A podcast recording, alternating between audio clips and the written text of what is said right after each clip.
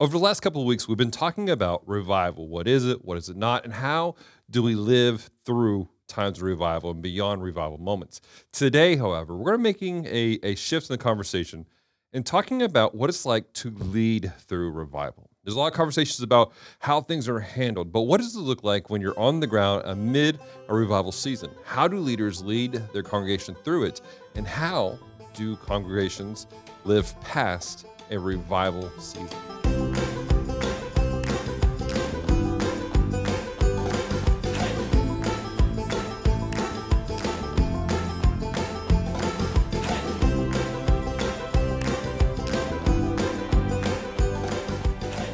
Kind of bring up an interesting point about revival. So we've hit it several times about the leading through the revival, leading uh, congregation, leading people. You two have had the opportunity to lead churches and groups through various moves of God over the years. One of which uh, was in Texas. I was wondering if you could share that story about about that move that happened with teenagers specifically.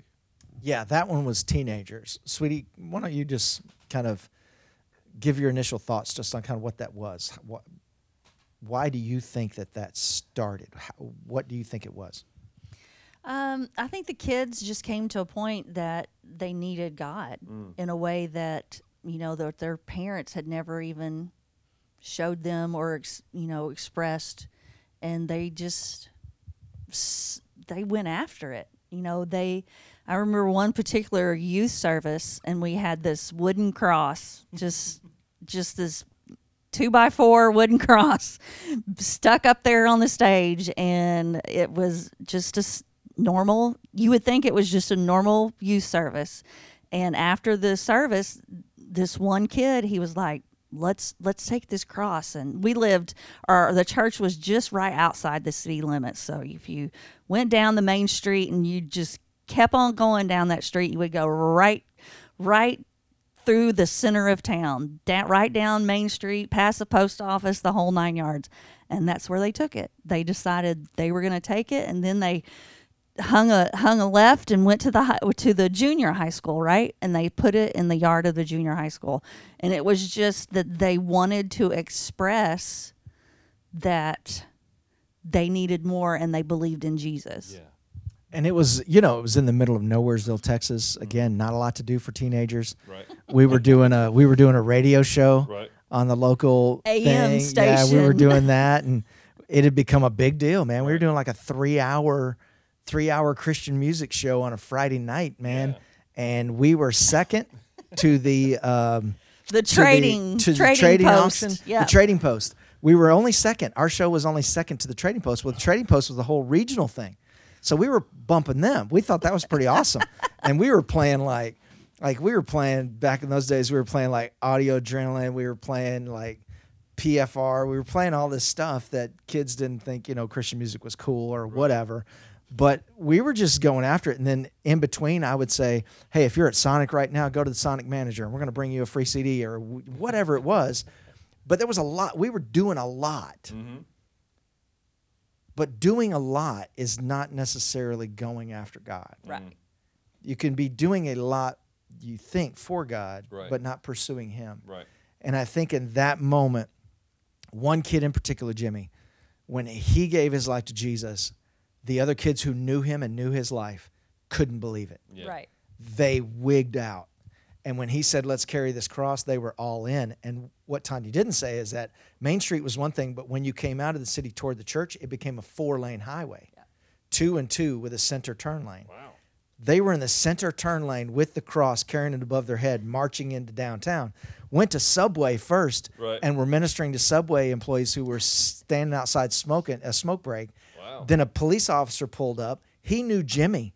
That's why he pulled up. He thought they were doing something bad.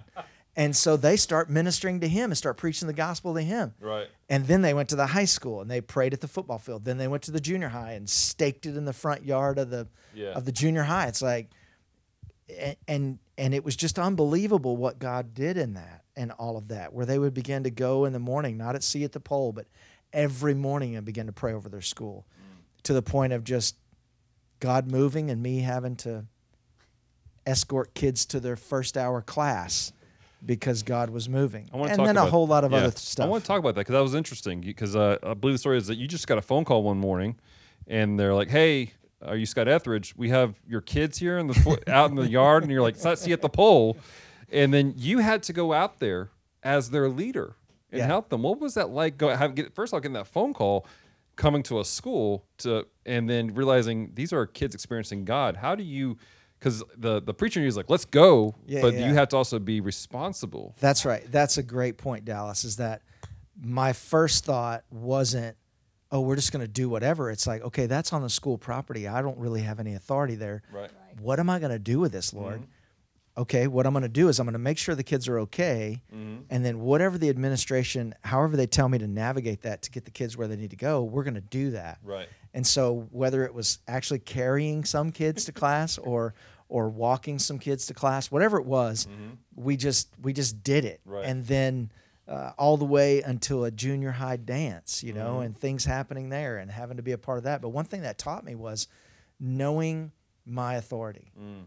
And I think that's one thing that stuck to me to this very day. You've heard me say this a lot. Hey, we go to a school in our area. We're not going to go in there and tell them what we're going to do. Mm-hmm. We're going to ask them how we can serve Right. and we're going to serve in a way that in which we can that doesn't compromise our mm-hmm. beliefs and our values but we're going to serve and we're not going to dictate how it goes because we don't we have authority in christ to mm-hmm. walk in that authority but we don't have authority to tell them what we're going to do when we walk Right. on campus and that's one thing i really learned was discernment of the holy spirit knowing our lane as believers but yet still being to, able to function and minister in that Yeah. So good. So, um, kind of on that thought process again, we've talked about kind of revivals that were very, they're in the school or they're in the church rather, and these are church kids.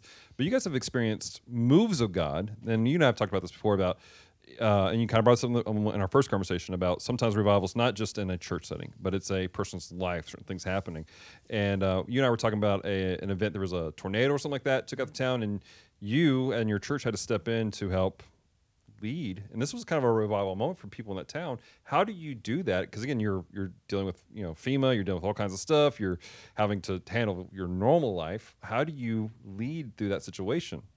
Even our normal life that tor- that particular tornado went through our right up our street. So we, we, we, were be in our own evacuated. we were evacuated. We were evacuated by the National Guard. no kidding. Yeah and liz was little she was a baby so yeah it was it was it was very very fun yeah, and it was so wild because I was an associate pastor, you know, which basically is like you do whatever. Matt knows all about that.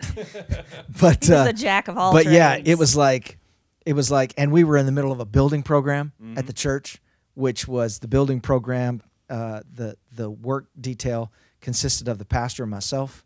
Um, I can remember taking scaffolding down that that that aisle of that and and hoping it didn't get away from me and building it up as we went as I was painting myself was painting the ceiling. I can remember all that and then that tornado came through ripped to shreds the area that we lived in. Mm-hmm. yeah National Guard pull us out of there.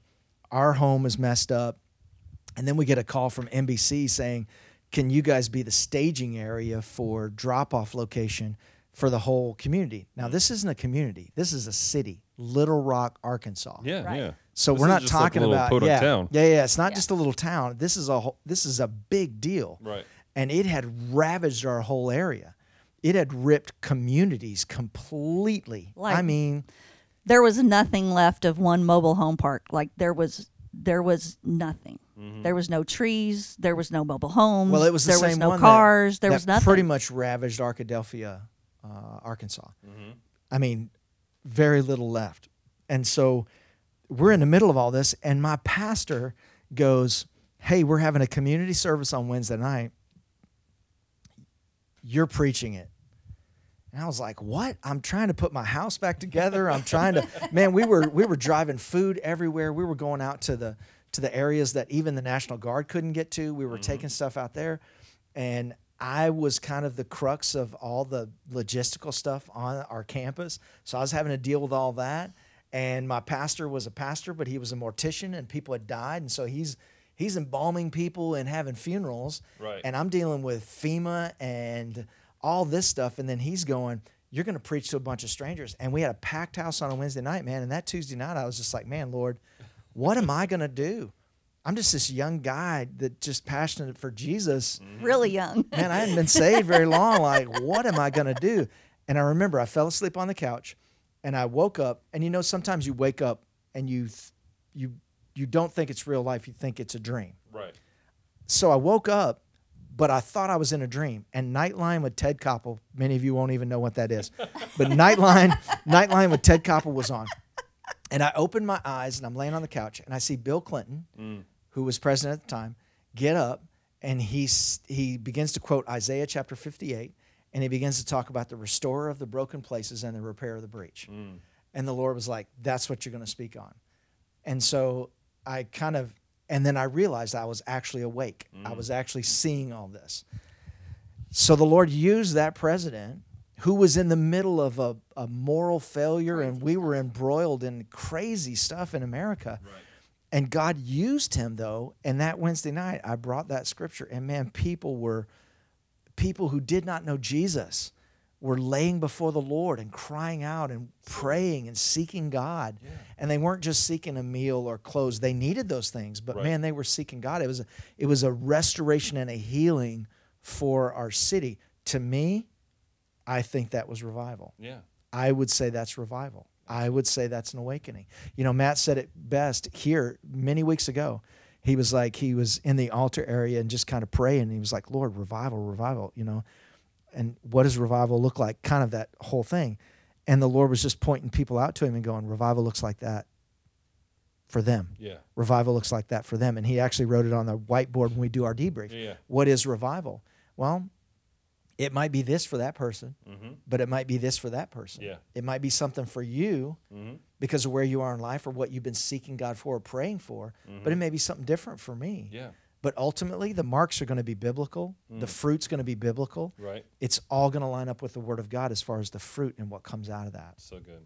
Well, let me ask you guys uh, this: What steps do you guys take as leaders to prepare the people you lead for revival, and how to live beyond revival culture? How do you guys prepare that you're not just like because again you guys live church, but you have people in your lives you're also responsible for, uh, not just your children, but you have friendships. You have people that you speak life to on a regular basis. How do you prepare people for revival and to live beyond revival culture? I think it's number one is relationship. You got to be in relationship with people.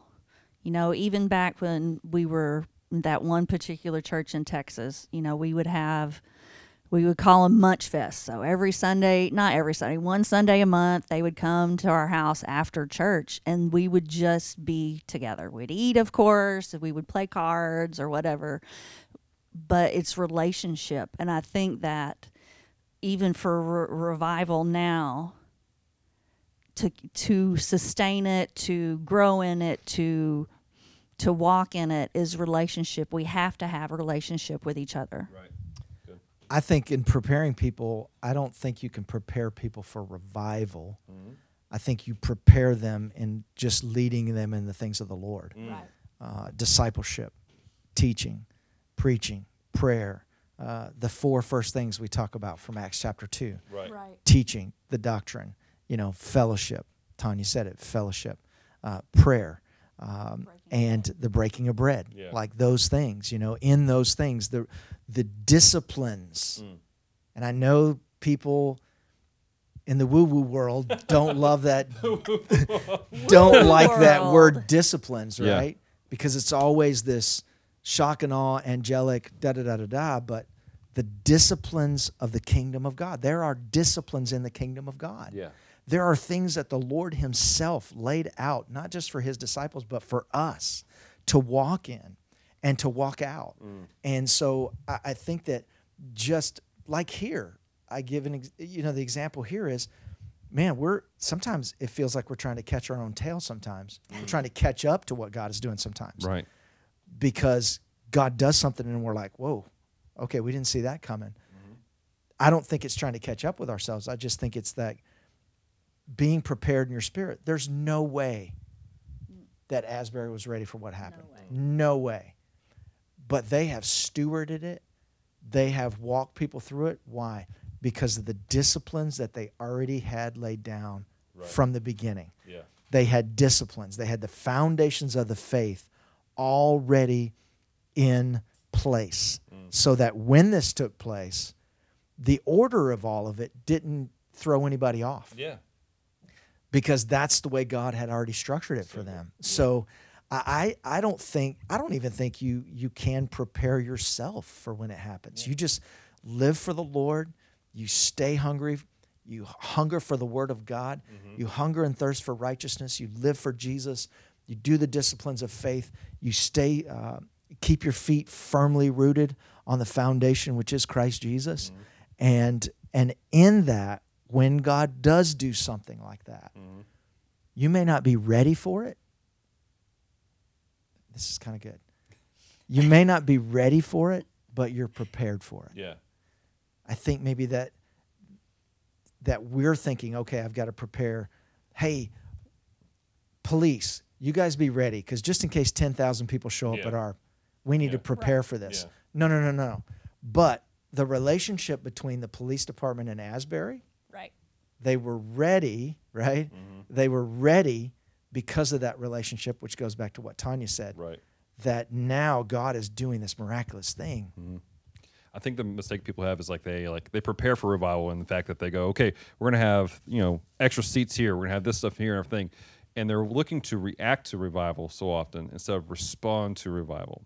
You know, we have we have a we have a readiness team here at the church that they are ready to respond when whatever happens. Right. They're not looking for anything to happen, but they're like, if it happens, it happens. We're ready for it. Right. And we can be ready to respond to God's movement mm-hmm. in a biblical fashion. If we're in those those spiritual disciplines, we're reading our Bible, we're in prayer, we're doing those things.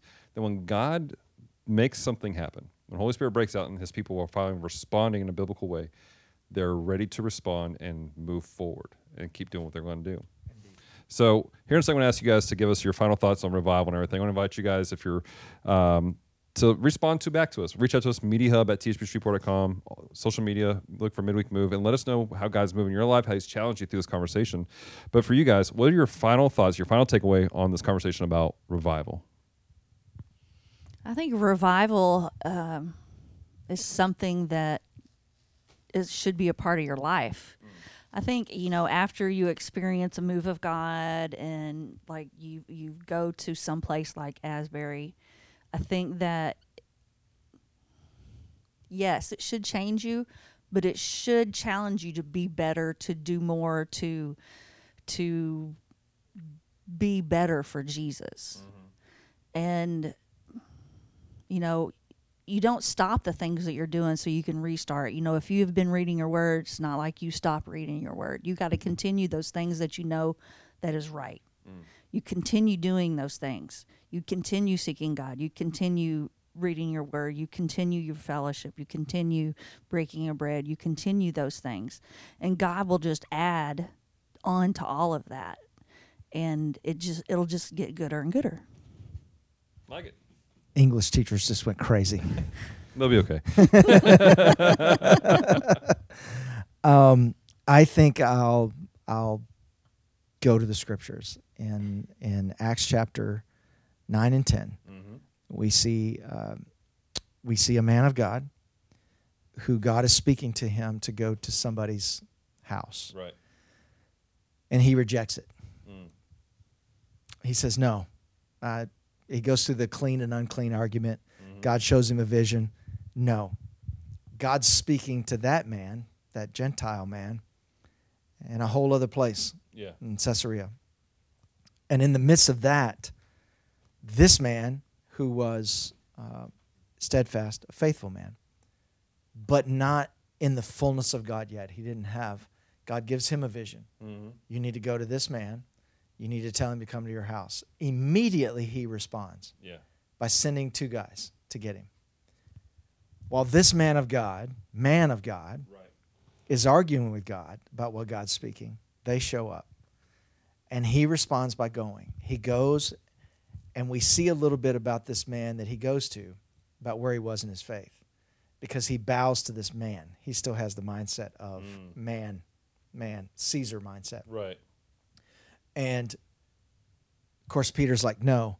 He goes in the house, he begins to preach. He doesn't even get finished preaching Mhm. at all. Again, that could rub some people the wrong way, but he doesn't get finished preaching. Right. The Holy Spirit falls. Everybody in the house is filled with the Holy Spirit. They're all changed or baptized, all of that.